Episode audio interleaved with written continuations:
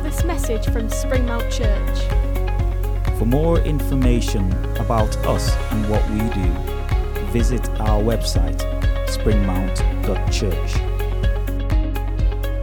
Why not check out all the different groups that run throughout each week in Barrow and on Walney? and join us every Sunday from 11am at Salthouse Pavilion in Barrow in Furness. If you would like us as a church to pray for you, please email prayer at springmount.church. or sign up on our website for monthly news straight to your inbox. I don't know what you think about bodybuilders.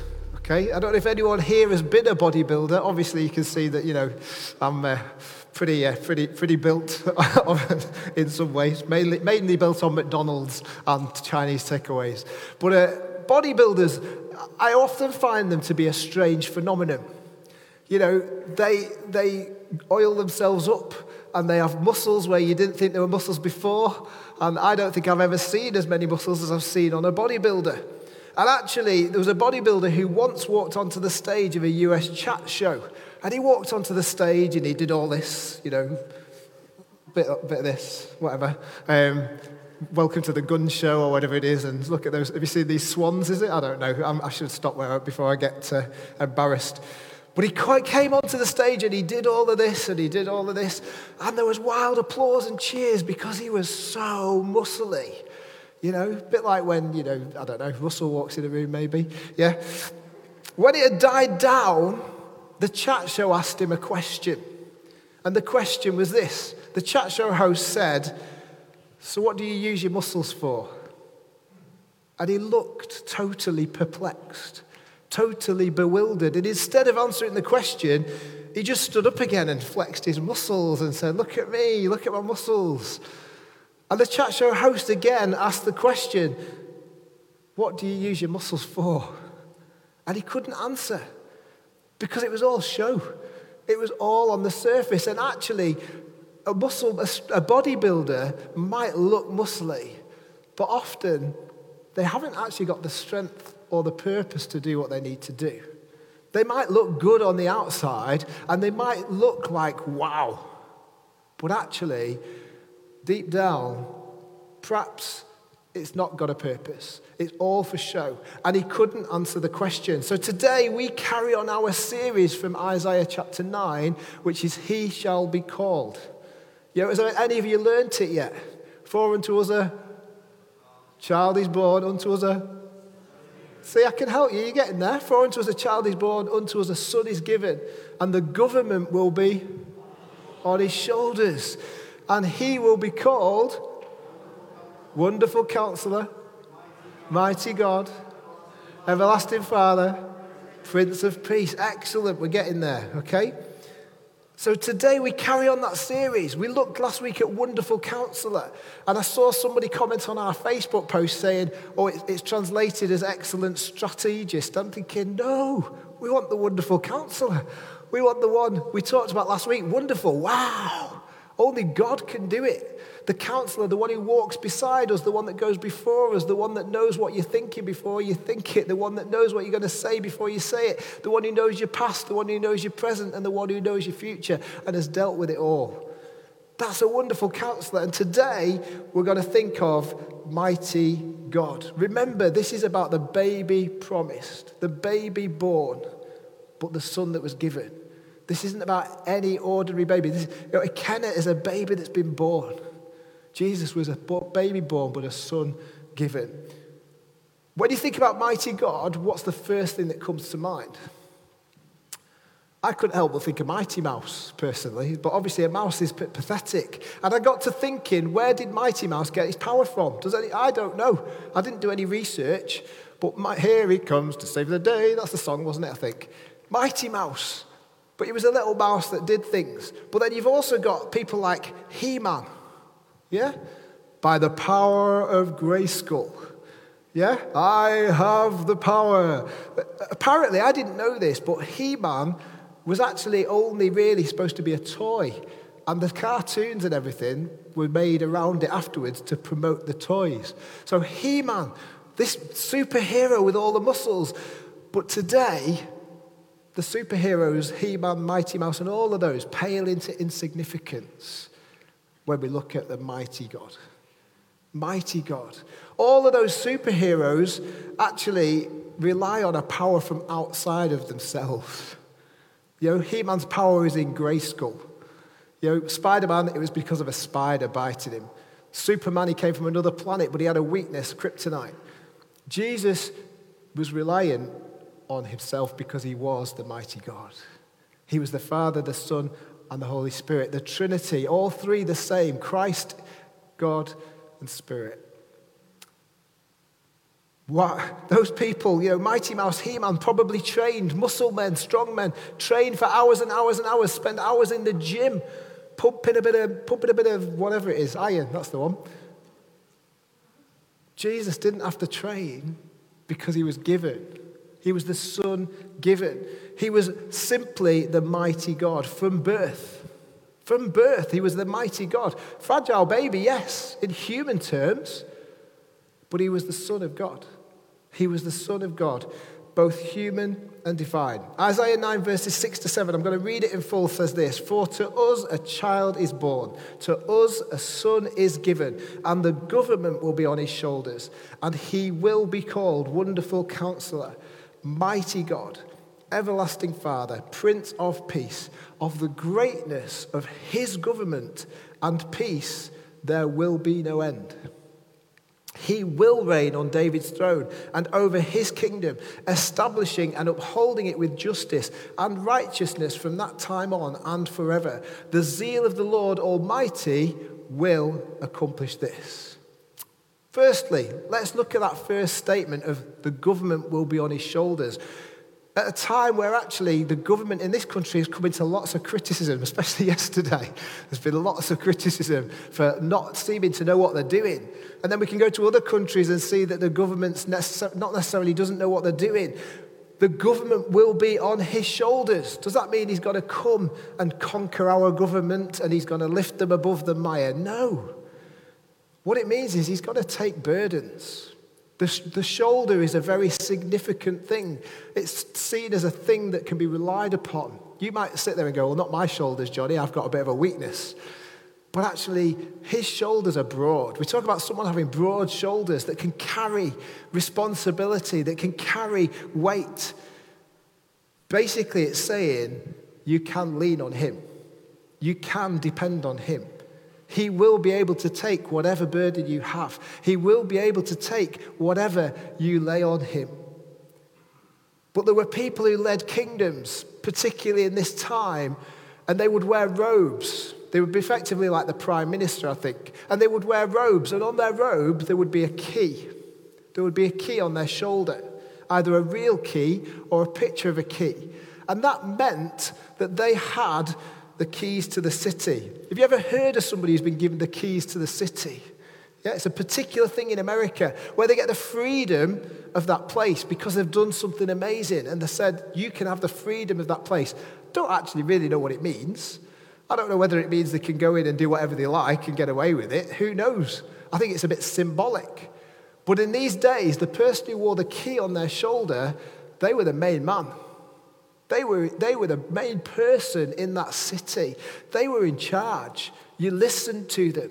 They were responsible. Well, when it says the government will be on his shoulders, it's that image of a person with a key on his shoulder. And actually, Jesus didn't just have the keys to a city. The Bible tells us he has the keys to the kingdom. And he came saying, I've brought the kingdom of God. I've brought the kingdom of God, a place, a kingdom where there will be no end.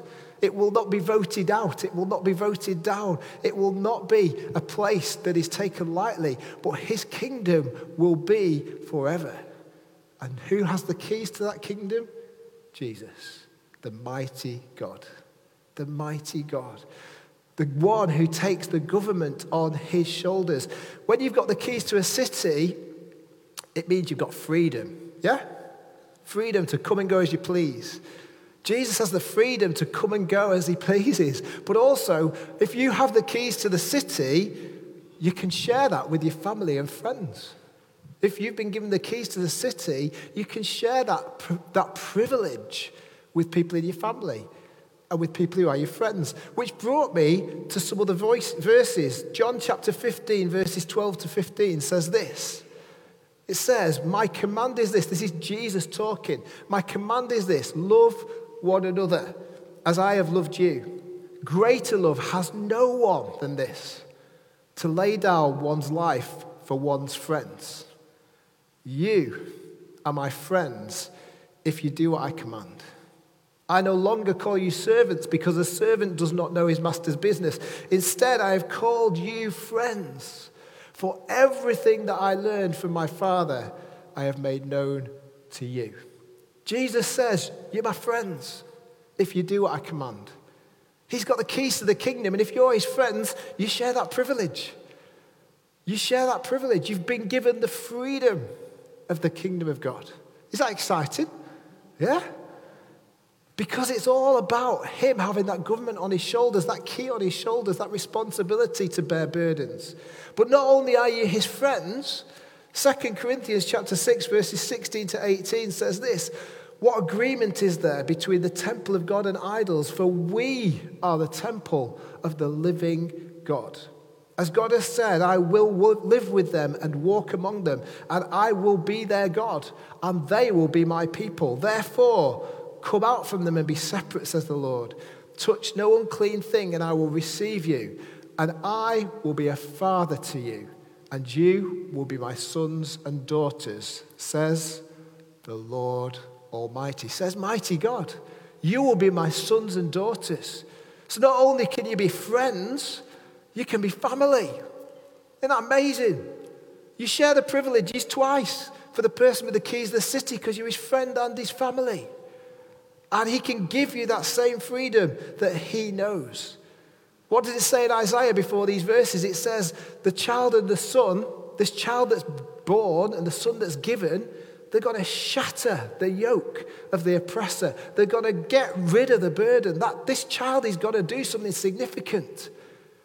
And he does it for his family and his friends. So the question we've got to answer this morning is are you part of the family? Are you one of his friends? Are we willing to say yes to him? You're my friends if you do what I command. What does he command? Love one another and love the Lord your God first. You can be his family if you do those things, says Almighty God. Isn't it amazing how these things connect all over the Bible? The message is the same. He was going to defeat oppression, he was going to shatter burdens. And he would have the keys to the kingdom to offer us because he's got broad enough shoulders to take everything that you carry. That's exciting. No matter what you've done, no matter what you're doing today, he can take it on him because he's paid the price already. But what about mighty God? Quite simple, isn't it, mighty God? It's, we, we sort of understand what it means, yeah? Mighty, what does mighty mean? Well, we think of it being strong, but not like that strong man whose muscles have no purpose. God's strength has purpose. I, I heard a story of a, a plane, and there was a plane flying from America across the Atlantic. And um, the captain came over the intercom and said, uh, Sorry, uh, passengers, whatever he says. Uh, I have to inform you that one of our engines has stopped working. However, uh, we can make it to where we're going on just the three engines, but we will be delayed by about an hour. So, anyway, carried on. Another announcement gets made. Uh, this is your captain speaking. Uh, I have to regret to inform you that actually we've got a second engine that's now down, and, uh, but, but we can make it on just the two engines, but it, it will extend the time by another hour. So they carry on flying, and about half an hour later, I said, I'm really sorry, I don't want to worry you or alarm you, but, but a third engine is now gone, leaving us with one engine, and, uh, but we can still make it. However, there will be another hour added to our destination time arrival. To which one of the passengers piped up and went, I hope he doesn't lose the other one, though we'll be up here all day. But anyway, that person didn't understand where the power was. He, he was too concerned. He didn't understand the purpose of the power. The purpose of the power of the engine was to get them to their destination.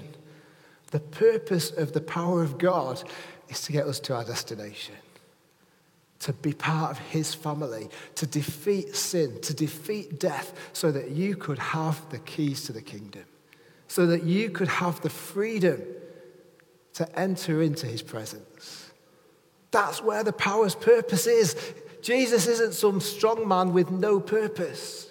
He came to shatter burdens, He came to set you free. He came and was born a baby so that we would see God and we would know everything He was. Mighty can be translated as champion or hero. Champion or hero. And all of that imagery of champions and heroes made me think of the television program Gladiator. Have you who's ever seen Gladiator? Long time ago. Some of you are not admitting to being that old. Um, there was one particular, particular game called Hang Tough. And it was, a, it was a whole roof full of rings. And you'd have the gladiator and the contender. It was gladiators ready, contenders ready. And one of them would be at one side, hanging from these rings. The other one would be the other side, hanging from the rings. And the idea was it was like a bit of a game of tig, really, because the contender would swing and swing and swing. And I think they had about two minutes.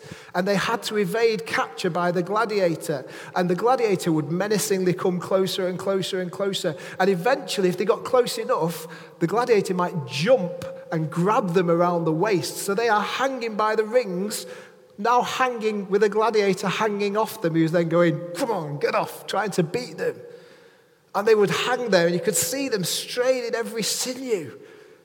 And if they managed to stay on the rings for two minutes and avoid being captured, they well deserved to be a champion, didn't they? They well deserved to be the winner, to be the hero of that game.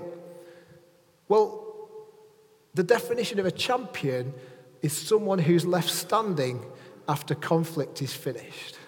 The definition of a champion is somebody who is left standing after the conflict is finished. Does that not describe Jesus? After all the things he went through, he was still standing. In fact, he was resurrected and he was ascended and he's in heaven now. And he was better than just a fragile baby. Jesus had all hell thrown at him, and yet he still stands to this day. He is a champion. He is mighty. He is indeed a hero. A hero is someone who's looked up to, someone who's done amazing things, someone who holds the respect of people. We all know humans who've we've, we've said are our heroes. I, I, um, I loved a footballer called John Barnes growing up. He was my hero on the football pitch. But when I went to Liverpool University, I heard little things about him that made me lose a bit of respect. But he seems to have got himself back on, back on track these days. But actually, he was a hero, but he was fallible. Jesus is a hero that will never fail. Jesus is a hero that will never let you down. So, was Jesus mighty? Is he a champion? Is he the one that's left standing after conflict? Is he one that we can look up to, that we can depend on? The answer is yes. Because he went through hell for you and for me. He is mighty, not just as a person, but he's mighty over events. He is mighty over events. He healed lepers. He calmed storms. He made the sea flat when it was wavy. He was able to restore a fallen creation. Is that not a picture of a mighty God? The one who is able the one who is a champion. Matthew chapter 8, verse 27 says, The men were amazed and asked all sorts of questions. What kind of man is this? Even the wind and the waves obey him. They were amazed because he was mighty over nature. Matthew chapter 9, verse 33 when the demon was driven out, the man who had been mute spoke. The crowd was amazed and said, Nothing like this has ever been seen in Israel. Do you know the word amazed is used throughout the Gospels to describe what Jesus did, to describe who he was, to describe what he says. So, was he mighty? yeah. Did he do things that only God could do? Yeah. So, actually, these verses in Isaiah that were written 700 years or so before, are they not accurate? Yeah. Because he was and is the mighty God. He does things and does things today that are clearly mighty and heroic. He does things that are clearly of God, and his own death and resurrection demonstrates that he is the biggest champion there's ever been.